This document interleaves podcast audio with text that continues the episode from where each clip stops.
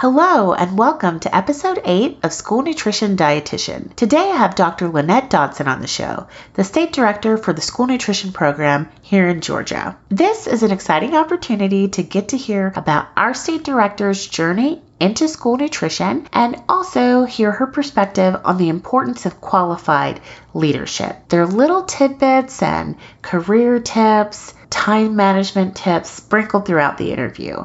You don't want to miss this.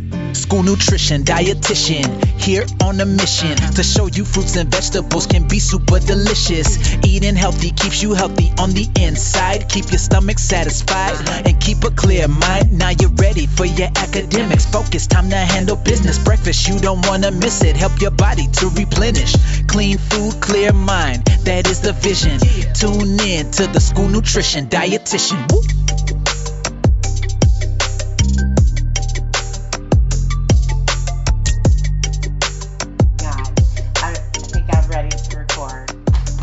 This is okay, early days. Right. I was afraid to yes. call anyone that I kind of have up on a pedestal in my mind too early on because I was afraid I'd have some sort of ridiculous technical snafu and complete the whole interview and then realize like, oh, oh I no. didn't press, press record.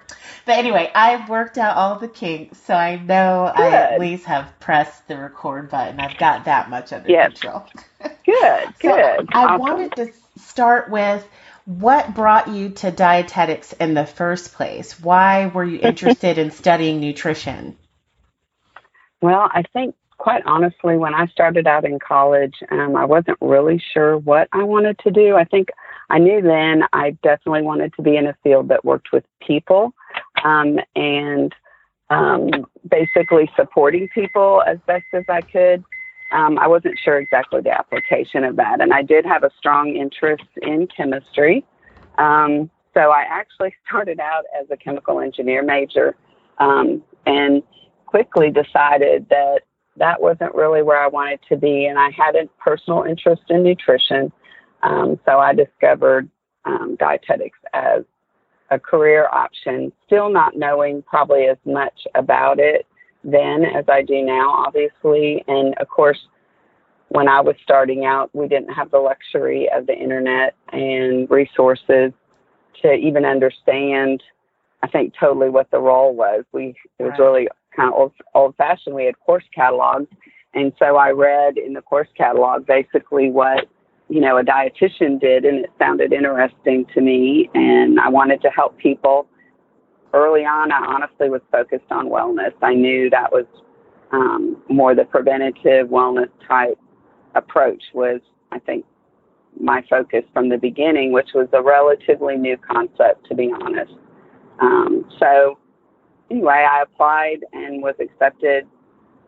And originally, I actually applied to colleges for chemical engineering, and I took my first year and did just general stuff, kind of getting my basic things out of the way, and um, ended up transferring my sophomore year to um, Iowa State University, which at that time had a very highly recognized and rated dietetics program. Um, and they were patterned after Cornell, which was considered the number one program at that time. It was the mid 80s. Um, and that at that time, Cornell had what was considered the number one program, in Iowa State at the time was honestly considered in the number two spot. There, it's of course a lot has changed since then, but um, it was a very strong program, and they had their didactic part that was part of it. Then it was a CUP program, so you did your internship while you were there, and they had a large internship program. There was 20 spots, um, so I I received one of those spots, which also helped oh, um, with getting those requirements completed, you know, with graduation. So in essence, it was kind of like um, putting five years into four years. Right. So more like how some nursing programs are still structured now, but they've yes. just completely changed how they place the dietetic students in their rotations how strong of an academic background were you coming from if chemical engineering was on your radar back when I'm assuming women weren't really dominating in that field at all? Yes, yes. And honestly, that was true just in general, um, probably at that time. um, yeah, there weren't there weren't a lot of women that were in um, even calculus classes. Ironically, when I took calculus, um, so that was one thing. Um, and of course, in dietetics, it definitely was more predominantly women. Um, you know, and again, I kind of went back and forth between dietetics and trying to decide where I fell. And I actually majored in food service management and dietetics. So my focus, my electives were really in the management um, side of it and kitchen design and all. Um, so I had a lot of coursework around that. And my junior year, there was a class at Iowa State. It was called the Tea Room. It actually still exists. And um, it was a practicum type experience to where you managed the kitchen, you planned the menu, the order. It was a um, very formal lunch setting. We served 150 people. A lot of them were like professors and outside folks that came in, and it was formal table service. And um, even the plating was designed. All of those details were designed. And through the course, you did every job, but um, at least once you were the manager of the whole kitchen and dining room experience. And so that was really probably where the switch was turned on for me. I mm. I did that experience and the professor I had was awesome and at the end of it she told me and she may have told every student this, I don't know, but she told me that in all her career she just had never seen anyone that had handled um, the kitchen and the planning and all so seamlessly and she basically, you know, told me that she felt I had a lot of talent in that area and um, was curious, you know, what my focus was for the future. And so there were a lot of things I liked doing and enjoyed doing, and I just couldn't really find that one thing, you know, where it was like, oh, this is it. I, I wish I was someone that had grown up knowing I wanted to be a dietitian or, you know, run you know, school food or, you know, whatever. I, I didn't have that kind of vision. But at that point in my life, that was kind of like, oh, wow, you know, she saw something that she thought I did well. I felt like I did a lot of different things pretty well, but it wasn't,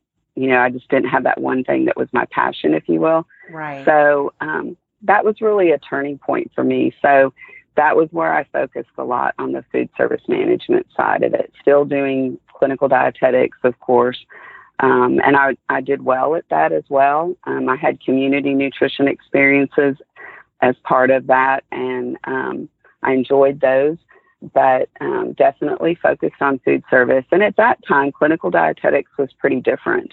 Um, and even in my internship experience, I saw some dietitians that had some pretty significant roles, but I saw some dietitians that um, I felt like kind of functioned with their hands tied more um, and we're dealing with patients um, in the hospital setting that were a lot of times I had a lot of terminal patients uh, with cancer and mm. um, secondary like diabetes related diseases, and um, it just seemed like you know sort of just being supportive and trying to offer um, direction, you know, for them to make good choices.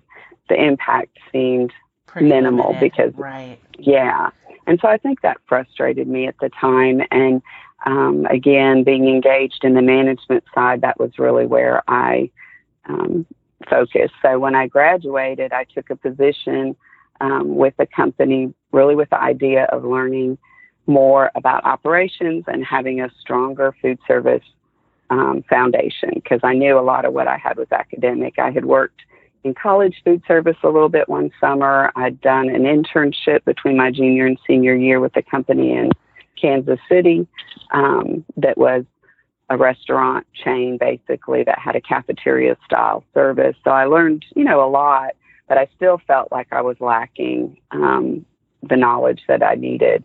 So I picked that company because they had really the closest um, standards to textbook type operation that I'd ever seen. And um, they had standardized recipes, they had inventory control procedures. Um, everything was uh, vid- like training videos that they had standardized. Everything was very well planned. It was very sound, best practice type of um, application. So went to work for them, and as a result, um, worked a lot of hours um, and met my husband, but I never sat for the RD exam um, because I didn't need to be a registered dietitian in that arena. Were you seeing the overlap or potential overlap between food service management and wellness like you initially were interested in? No, I did not actually. You know, they had a they had a fairly diverse menu, a lot of salads and vegetables and fruits and things certainly, um, and definitely healthy options. But it was a family style um, cafeteria service, and so you know I can't say that wellness was like the focus. They had a, right. definitely a good a good menu. Um, they had fried items and all too, but um, but they had a lot of variety on their menu. It, it was more really about learning food service operations for me at right. that point in my career. So I met my husband, and then um, we got married, and we both continued to work for the company, and our careers progressed. But um, I was expecting our daughter, and typically we worked about 14 hour days, and I was six months pregnant with her actually, and had one day off. Mm. Wow. And and knew, yeah, and knew that that wasn't um, the lifestyle that I wanted, you know, to have as a mother. Um, and so it was hard because we made, you know, really good money in that setting. Commercial food service paid very well. Um, so taking a step back from that was, you know, a little bit of an impact on our finances. But my husband and I both agreed, you know, that that both of us couldn't work in that arena.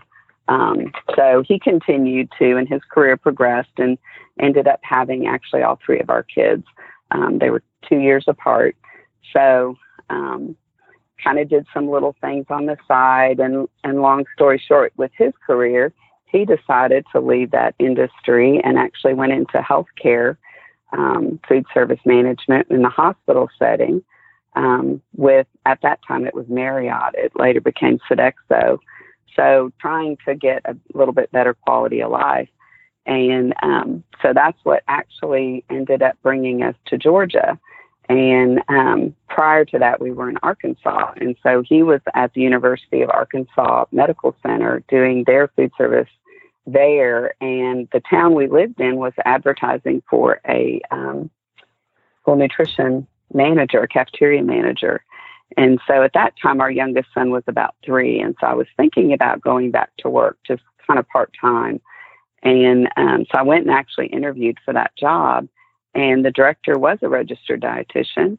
And she looked at me and told me basically, like, you need to go back, finish your dietetics, and do what I'm doing. And um, so the town we lived in actually had a college that had a dietetics program. And when I investigated, I was actually at the point where my internship was going to expire because I had basically 10 years to sit for the exam and I was at like nine and a half years or nine years at that point. Did you still, yeah, back then, did you have to like put in, send something in basically saying at some point you intend to take it or you could really just do all the required coursework and just wait until you felt like taking the exam? So I had the prerequisites. I had the internship, you know, all the prerequisites for that done. I had the coursework done. So yeah, all that had to be submitted to CDR.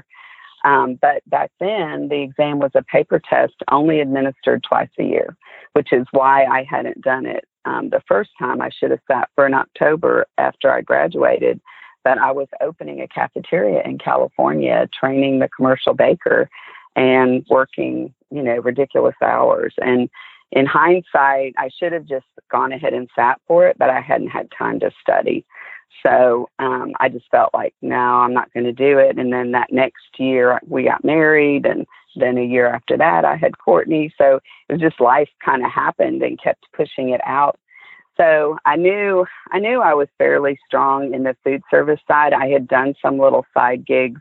Um, we went to a really large Baptist church in Texas, and I did a businessman's lunch there that we fed about 150 people. And then they had me do the Wednesday night supper. I had a staff that did that with me. And so that was about 350 to 500 people that we fed there. So it was just kind of like little side gigs that I did um, just to kind of, you know, get a little extra money and kind of stay in it. And I had friends that wanted to learn how to cook. And so anyway, that was kind of where that was. But when we moved um, to Georgia, I went ahead before we moved um, and went and took my medical nutrition therapy class over because I knew I hadn't done clinical dietetics in nine years.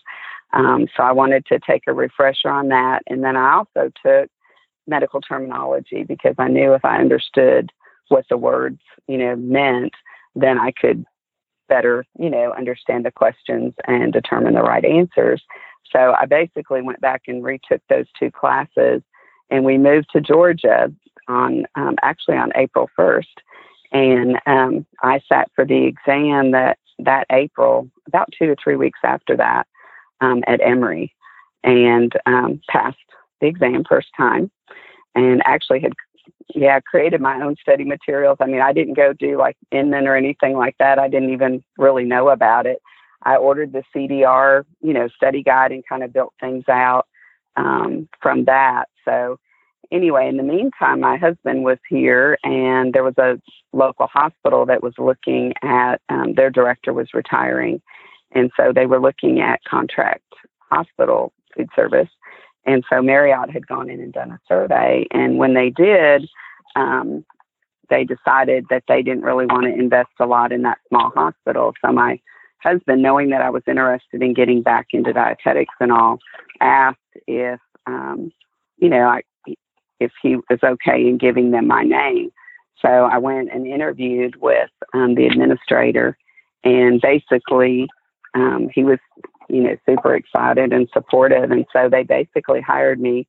Um, I ran the department, and I also was their first full time clinical dietitian because they'd just been functioning with consultants.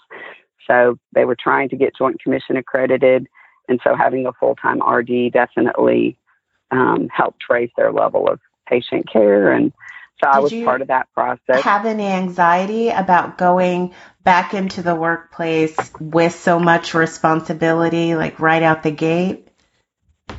No, to be honest, I don't. I don't remember that being an issue. Um, you know, I knew I felt fairly confident um, with the department. Of course, I hadn't run a tray line; it had been a long time, you know, since college that I'd even seen that done, and I hadn't personally run it. But I felt you know, I felt comfortable handling the food service side of it. Um, and I was excited about the patient care. I, I honestly had such a strong foundation from Iowa State in the clinical. At that time, they were very, very strong in clinical dietetics. So, um, you know, I guess I was fortunate. I, I, I, I felt good. I mean, I had, I had a strong internship experience with them. And we started doing patient care even our junior year of college. So I had had almost two years of clinical um, experience because of what the, the way their program was designed then.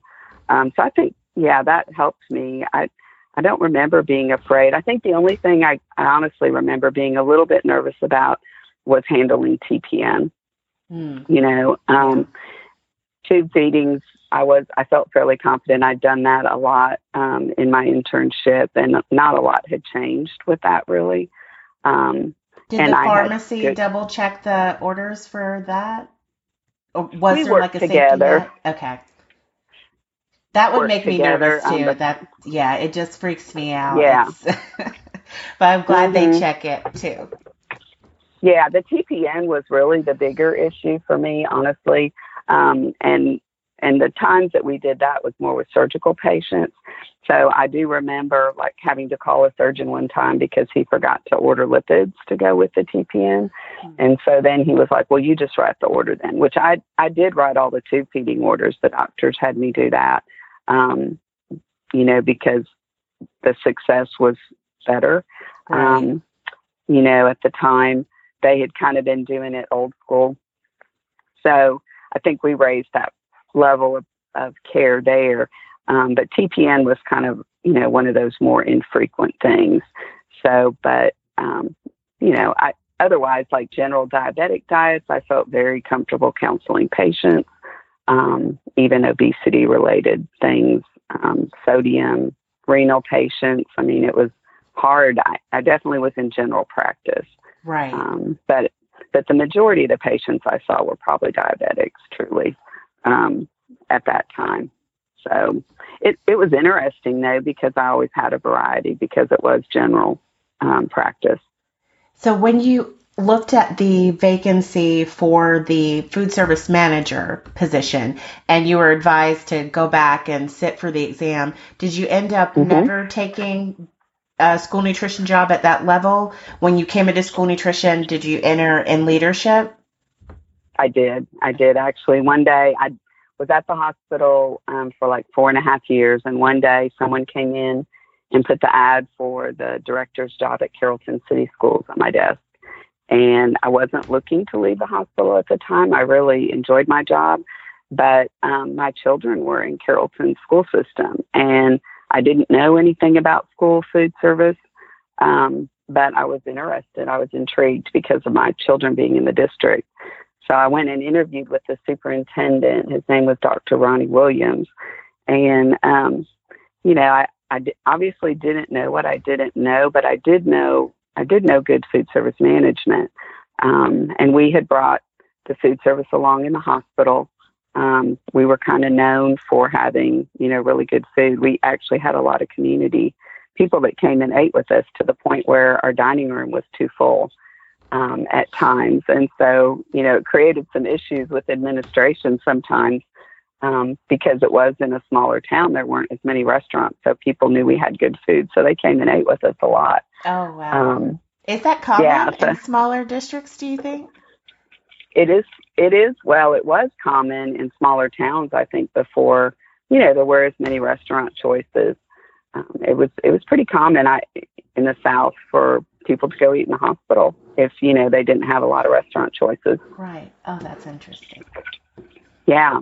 So, um, so I went and interviewed with the superintendent, and of course, being a registered dietitian um, allowed me to have a provisional certificate um, for the position because they had a certified director and they wanted to maintain that certification um, and wanted me to get a master's, which I didn't have any problem doing. Um, like I told Dr. Williams, I just hadn't had a purpose in doing it before that. Um, so it, you know, it was exciting to me to think about doing that, knowing that I was going to apply that in um, school nutrition. So was I, that before um, the professional standards were? It wasn't mandatory. It was just the preference of that particular school system at the time. No, it was mandatory. It was, it was mandatory. mandatory. Okay. Yeah, it was made mandatory in 1984. So this was oh, 2000. Okay. So the previous director had had the credentials. She had been the director for 17 years. Um, and so they had always had a certified director since professional standards had come into existence. Okay. So I was the second one. And of course, they wanted to maintain that standard, as I did. Um, so you know, I just went ahead and did a master's degree within. I had a little bit longer time because of being um, provision, you know, getting a provisional certificate and being an RD. And back then, the rule read that if you were a registered dietitian, I think you had actually up to five years to complete the master's. Oh. But I just went ahead and I, I went ahead and did it in two years. Typically, you have three years to complete your certification, but um, I just went ahead and did it in two. Now, what made you decide to pursue your doctorate as well? That's a good question. I think, um, to be honest, you know, getting involved in school nutrition, it showed me a lot of things. One, how important um, wellness is. And I felt like that's where I felt like I found kind of that um, completion of what I had seen, you know, back in the 80s with um, early, you know, with dietetics, just thinking about wellness. To me, school nutrition is one of the best wellness programs our nation provides. If you know, if it's handled correctly, and and students are um, offered opportunities for nutrition ed alongside of it, and all that. So, um, I I think I just felt like. Um, not only were we feeding children just in general, but we were feeding children well and hopefully teaching them how to make better choices. Um, so through that process, um, I think, you know, I felt like we'd come a long way in Carrollton and really standardized. And I, I had amazing employees and amazing managers that really ran um, very, very strong operations. We had well trained staff. Um, and so I kind of felt like things were running really well, and I had met um, Dr. Janie Thornton and even Dr. Katie Wilson, um, and had was a little bit familiar with the Iowa State program. At that time, it was very focused on school nutrition. Um, the time that those ladies went through the program, by the time I applied to it, um, they had a different chairman of the department, and it was more of a generalist PhD, which actually I'm kind of grateful that it was. Um, but so I started in 2011, decided, you know, I think I'll go pursue my PhD. I enjoyed doing my master's, and I thought it was going to be a lot like that, to be honest. Um, but I found out very quickly it was not exactly like my master's. Um, it was much more difficult. Um, it was honestly probably the hardest thing I've ever done but it was probably the most rewarding thing I've ever done as well.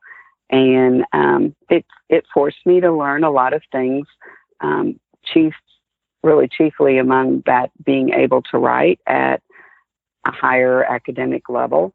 Um, that was probably that, and also familiarizing myself with research, just because running an operation and running a school food service program is such an involved job that um, I didn't always have a lot of time to read research. I think I read more research when I was in clinical dietetics because I would look for things to support practice, especially since I was general in those obscure cases that would come up. You know, I would look for the research to um, support, you know, what the best uh, diet and all was for that patient. So. Right um, in school food service, I, I did, you know, read things from the Institute of Child Nutrition and all, but I think my time was so limited. So stepping into that highly academic setting um, where so many people, you know, a lot of the cohort I was with were actually current professors looking to add that next credential. So they were very well versed in research. Um, I definitely had a lot of experience, so that helped me. And they were interested in my experience, so that was kind of a fun balance. Um, but I think, you know, primarily the reason I did it was for just personal growth, to be honest. Mm-hmm. Um, I just felt like it was something I wanted to do. And I'm not sure that I had necessarily an end game goal in mind with it. I'm not sure. People would ask me all the time now, why are you doing this? What do you want to do? And I don't know that I had that vision, to be honest. Um, but I knew you wanted I, the experience and the professional yes, development ch- that was going to come from it. Yes, and the challenge, you know, associated with that, um, and the timing of it in my life. My son was graduating from high school, and my youngest son, and so you know, even though I was working, I still knew, you know, it was going to be a little different to be an empty nester. So I think that helped fill a little bit of a time void there. It definitely filled a time void. I had no life for two years. I was going to it. ask. That's another question I have. How do you? What time management tips do you have for the rest of us? Because it just sounds like you have packed an incredible amount of productivity into your days when you're like running a department, raising teenagers, and studying. How do you do that? Well, I have a very, very understanding husband and also understanding children. And um, they were willing to support me in some just basic, you know, household related things.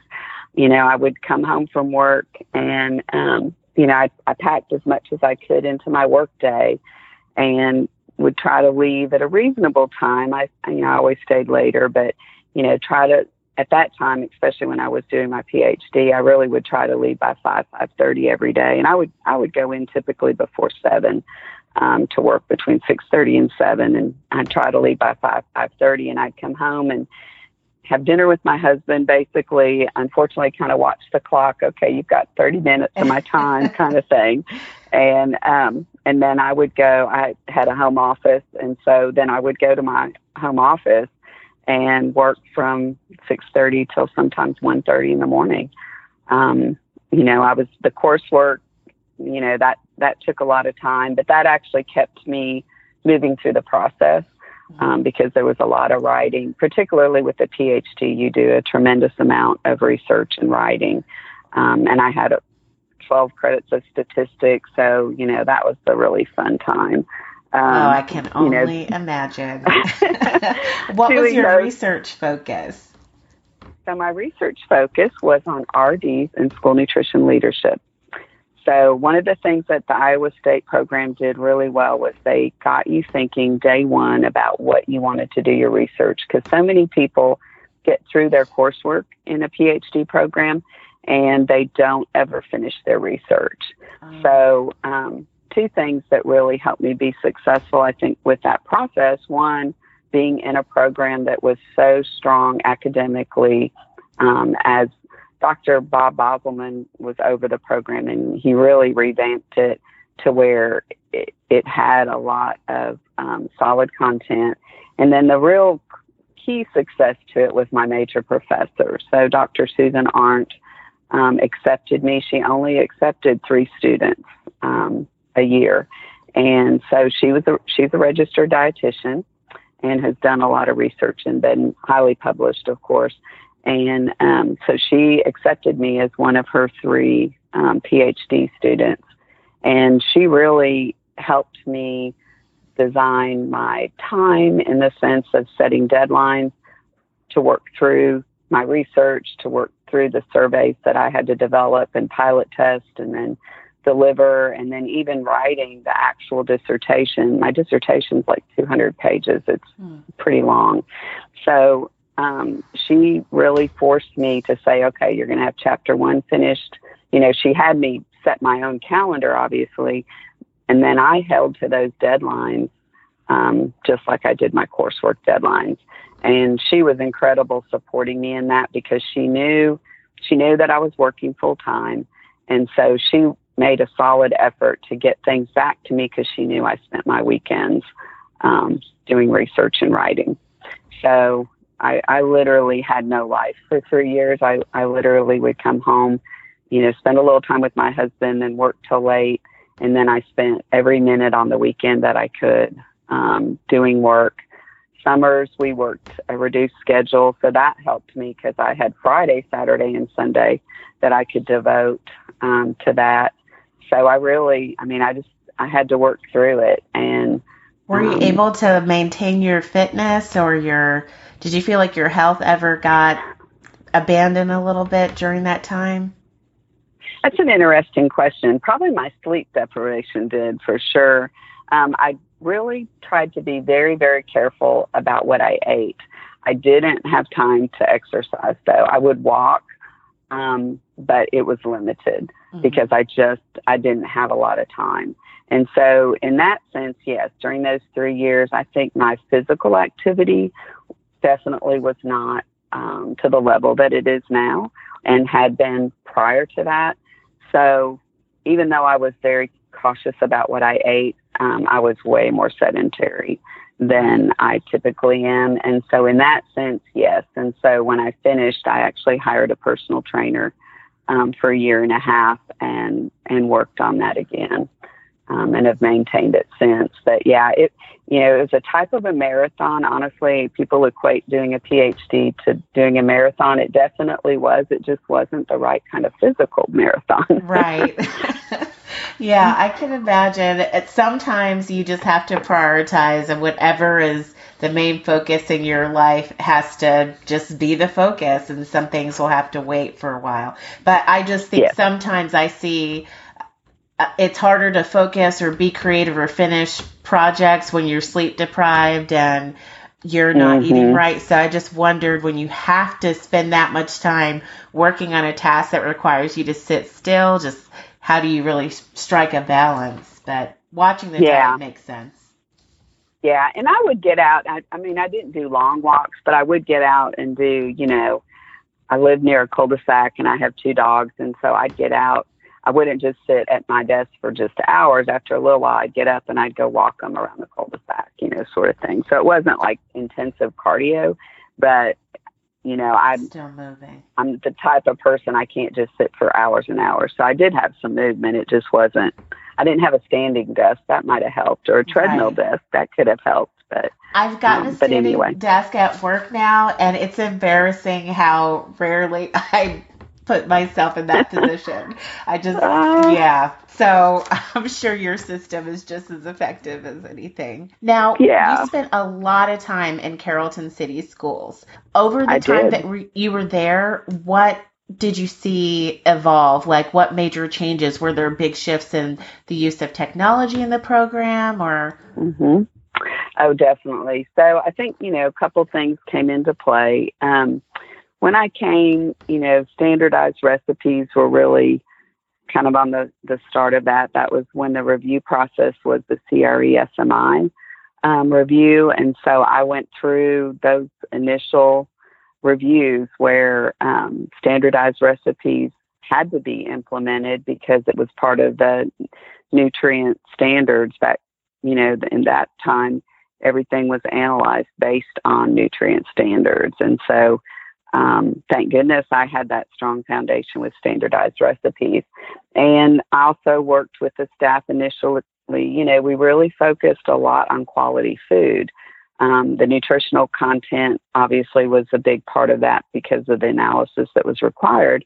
But also for me, serving quality food was um, the most important foundational piece of that. The quality piece, obviously, I could plan with the menus and the recipes and the foods we were using, but delivering it well and preparing it well um, was really and truly my first main focus.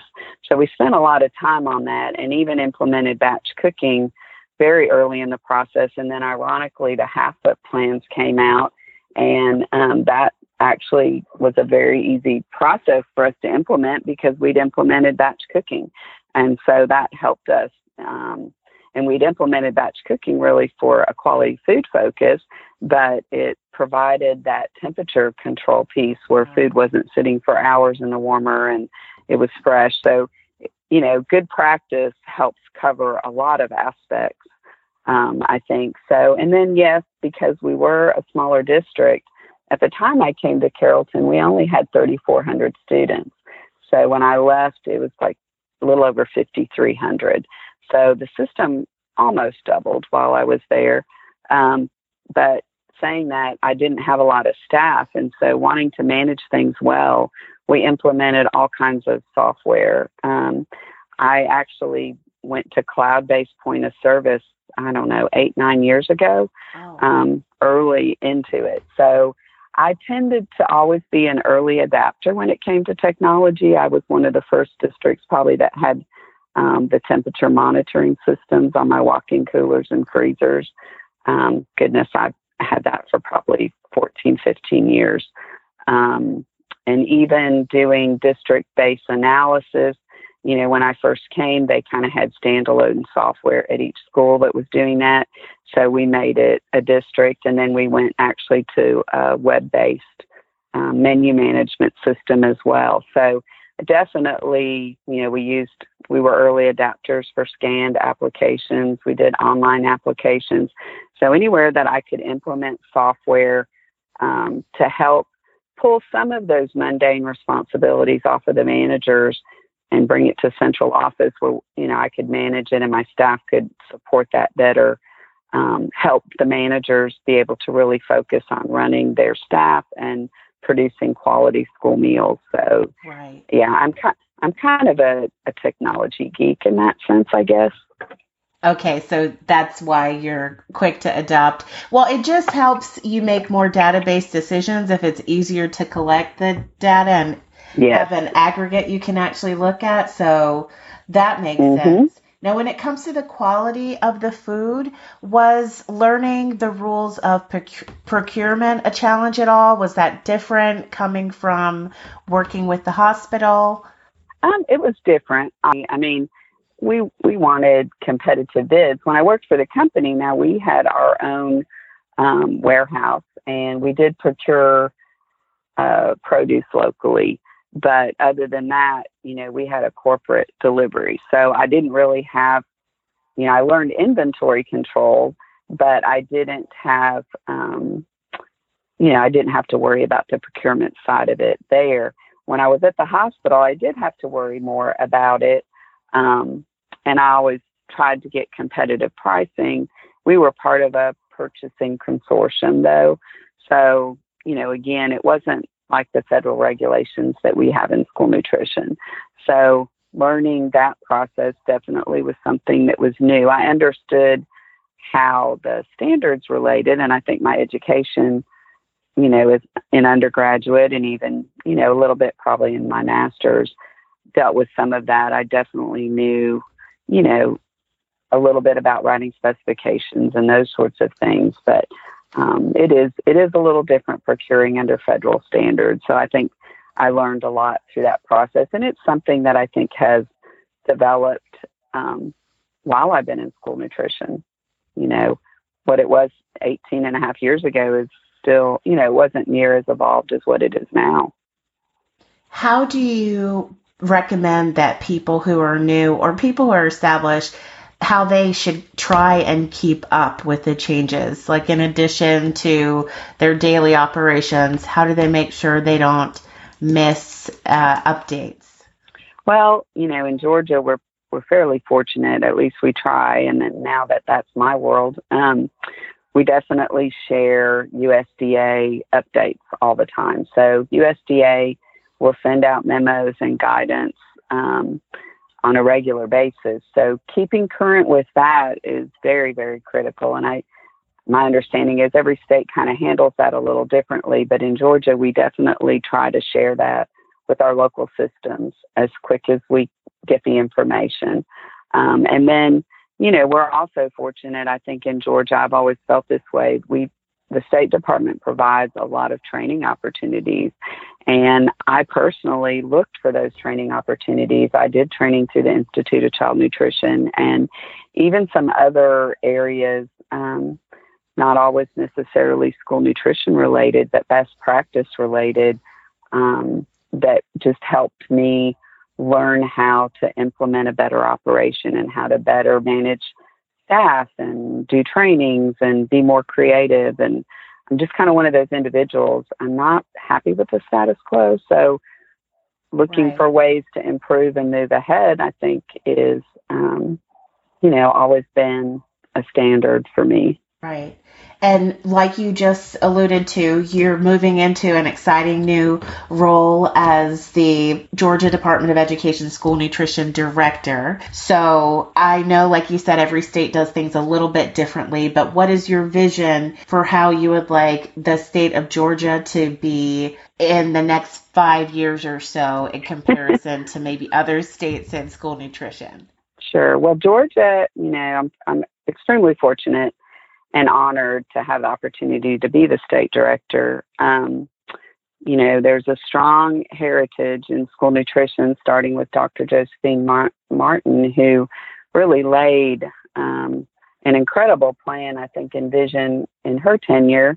And then, you know, Annette Bomar Hopgood definitely continued to move that bar ahead and establish a very strong program too, continue that legacy. And then there's some other folks that were there. Um, Gretchen Schultz and um, Ruth Gordon had a small period of time. And then most recently, Nancy Rice, having been the director the last 11 years, you know, I think that's where that standard of training and support for the local districts has been evident. Even our credentialing, Georgia had has really set the bar, and my dissertation really focused on that um, I looked at the Southeast region and um, looked at how dietetics relates to the practice of school nutrition management and really found that in all my training as a dietitian, human resource management, financial management, the nutritional side of it,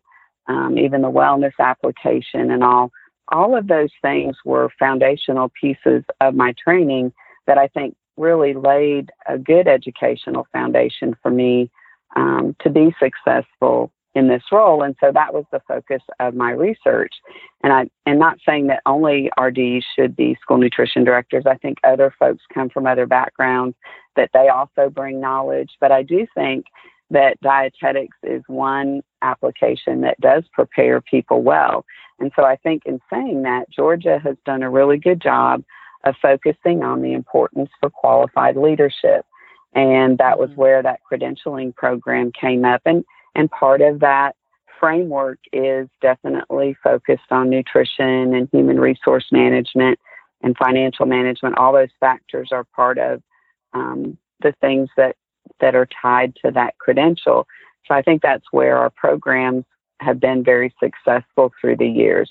So taking on something that has such a strong foundation um, and looking ahead five years, I think for me, you know, what I hope we do is continue to provide that strong district support, certainly. And, you know, we're looking at ways that we can do that. We've got kind of where I was when I started in school nutrition, there was a lot of directors that were aging out and starting to retire. And I think we're seeing that cycle develop again. And so looking at succession planning, um, both for the ultimate leadership of our local districts, but also even our leadership in our schools and our frontline employees. I think we've got some challenges associated um, with our staffing. Unemployment mm-hmm. is very low right now, and districts are struggling. So, really exposing our Georgia students to the opportunities in school nutrition. Um, you know, they may want to be frontline employees just working in a school. They want to move, may want to move up to a management level, or they may ultimately want to be in, you know, a higher level leadership position in a district as a coordinator or director, nutrition specialist, depending on you know the size of the district and the opportunities there. Um, so I think you know that's one of my goals is I think our school systems could help us in um, some of it could be through a culinary arts program, some of it could be just through a business or leadership focus, um, to where this could be presented as an opportunity for them um, for the future. So I, I see that as one area that I would like to continue to develop um, for our local districts and, and really developing a pipeline for employees at all levels, but obviously leadership, you know, being a top priority for us to maintain. Um, definitely focusing on the importance of our credentialing. Um, I think, again, that relates to how Georgia is so strong.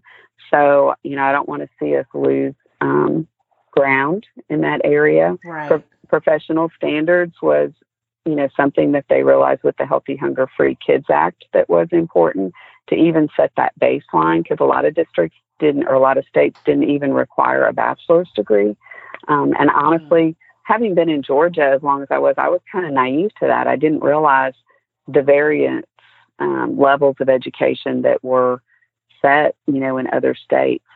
So I think, you know, you can kind of see some correlations for um, strength of district quality meals and financial stability and all when you look at qualified leadership running those programs. So, anyway, that's another aspect.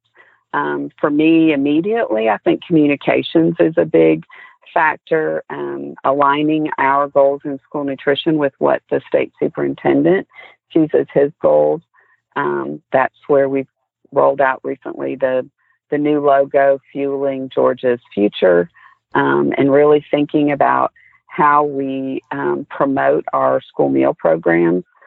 Um, another big piece of that is collaboration. You know, we've done some partnerships with the Department of Agriculture, continuing to foster and develop that relationship, implementing more Georgia grown products in our schools. I think schools have done a tremendous job on that and just continuing to help systems um, through that procurement process. Even looking at maybe some ways to support local districts there with um, maybe doing some collaborative purchasing in different regions in the states, um, knowing the challenges that are associated with the documentation and the process that's required, um, hopefully helping particularly smaller systems that maybe don't have as much experience with that, be able to get more competitive pricing and things in their areas with the um, distributors that are servicing them, making sure that they are getting distributors to service them. Even there's some parts of our state where that's even a challenge. Um, so then that impacts, um, you know, districts having the best pricing, and and that and that impacts that financial side. So I think that's you know another thing that I'd like to see us as a state department hopefully help. Um, and and something else that's been brought up to me, you know, in some of the area meetings is the need for more financial training with our local directors. Right. And so um, I was fortunate that I think I had a fairly, I had a, a strong foundation coming from the commercial standpoint. I did understand the finances at least a little bit. I had to learn school nutrition finances, certainly. Um, right. But I think that's vital for our local districts to be able to understand how to evaluate their monthly reports and make decisions quickly, not waiting till the end of the year to kind of see where they land, um, you know, and, and to learn how to make adjustments and what adjustments are realistic to make, controlling food costs, controlling labor costs. Um, and increasing participation, you know, getting being creative in how they market their programs and um, how we can support that from the state level. So, right, that's that all sounds fantastic. Like the vision is for the state office to be a resource and a leader in a positive way. Some people seem to have a lot of anxiety around administrative reviews and there seems to be a lot of fear there. Mm-hmm. Like maybe not everyone totally understands that it is a partnership. Sure. Um, no one's trying to catch you doing anything. Right. Everyone is part of the same team? Yes.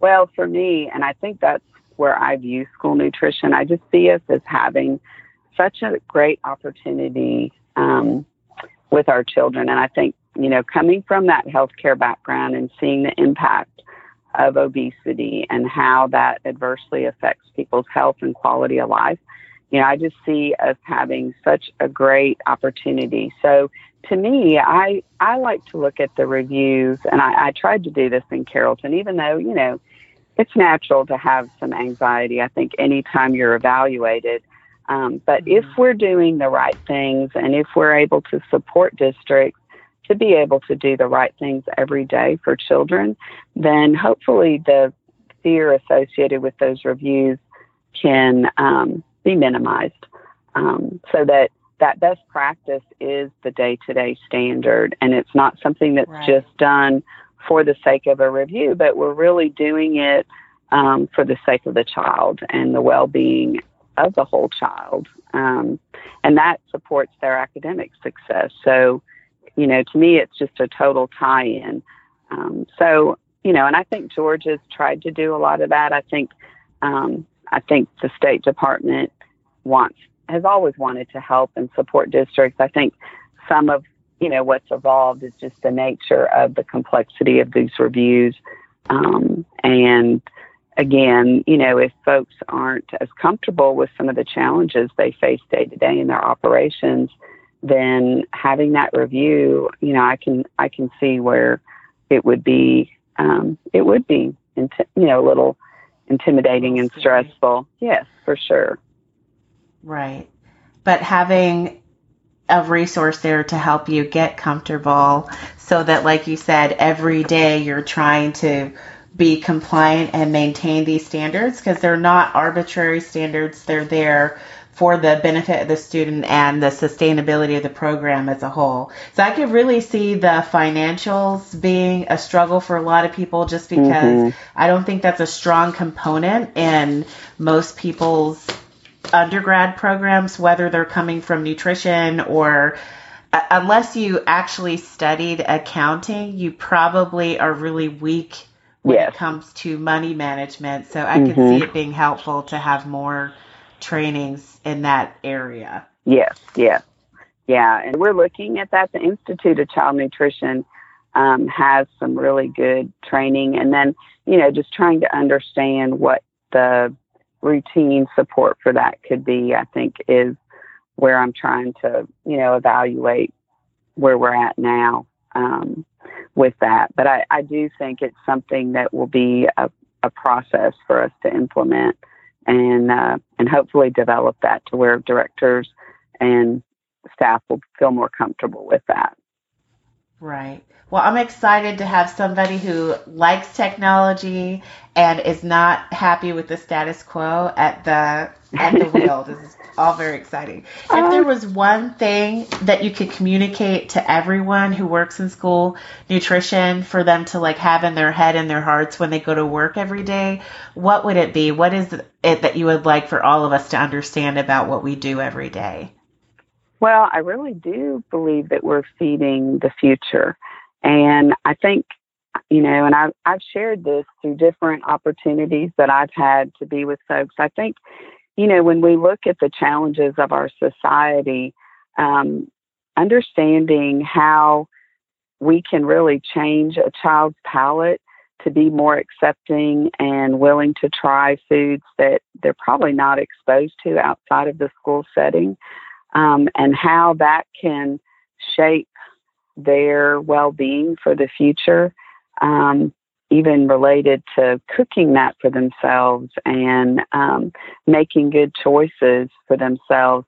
I, I just feel like that is such an incredible opportunity that really could change um, the health landscape of our nation. You know, we, we have an obesity issue.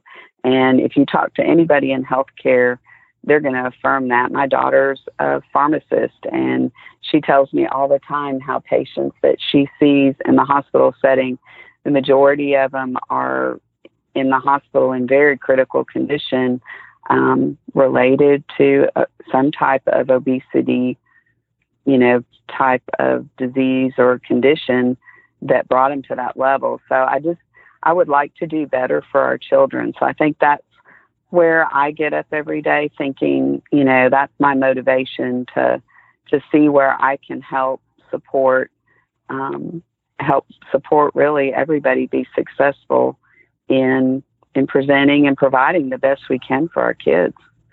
Thank you so much for coming on. Absolutely. Well, thank you for the opportunity, and um, I just I think school nutrition is the greatest place to work. Honestly, after working in a few different applications i you know i think i've found the most rewarding obviously and and it's my my passion you know quite frankly um, is is feeding children so if anybody's interested or wonders more about it i would you know encourage them to reach out to a school nutrition um, professional in their area and see what opportunities exist because it is definitely a rewarding place and you find people staying in the field till they retire yeah. because because of that. So and that um, really says something in a time where you're not seeing that anymore. Like it used to be kind of normal. People find a job and they just stay there. Mm-hmm. That really isn't a thing anymore.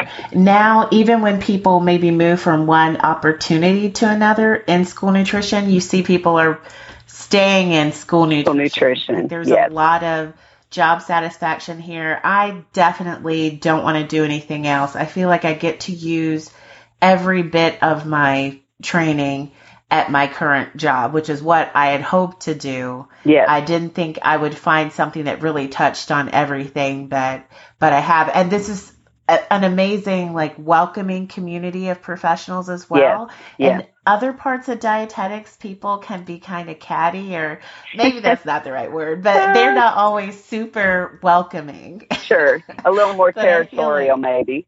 Yes, yes. And like competitive, not collaborative. And yes. you find that people want to share their resources, they want to share mm-hmm. their knowledge. And the yes. only obstacle I really see to that is like lack of time because it yes. is um, a hectic field to be in. But everybody wants to see everyone succeed. And I just don't think there are a lot of places like that yeah. anymore, or I don't know if there ever were. So I don't want to go anyplace else. I know, I know. this it is, is definitely it is the place great. for me. Yep, I agree. Yeah. I agree totally. I really appreciate Dr. Dodson coming on this week and sharing her journey into school nutrition with us and some insights and some career advice. It is not uncommon at all to come in contact with people in leadership positions in school nutrition that are willing to take out the time to share guidance and advice with people who are maybe a little earlier on in their career path. That's just a sign to me that we are all in the right place. And as usual, don't worry if you didn't get a chance to take any notes. Just visit the website, schoolnutritiondietitian.com, and from there, sign up for the email list and get access to summary sheets for the episode every single week. Here on a mission to show you fruits and vegetables can be super delicious. Eating healthy keeps you healthy on the inside. Keep your stomach satisfied and keep a clear mind. Now you're ready for your academics. Focus, time to handle business. Breakfast, you don't want to miss it. Help your body to replenish. Clean food, clear mind. That is the vision. Tune in to the School Nutrition Dietitian. Woo.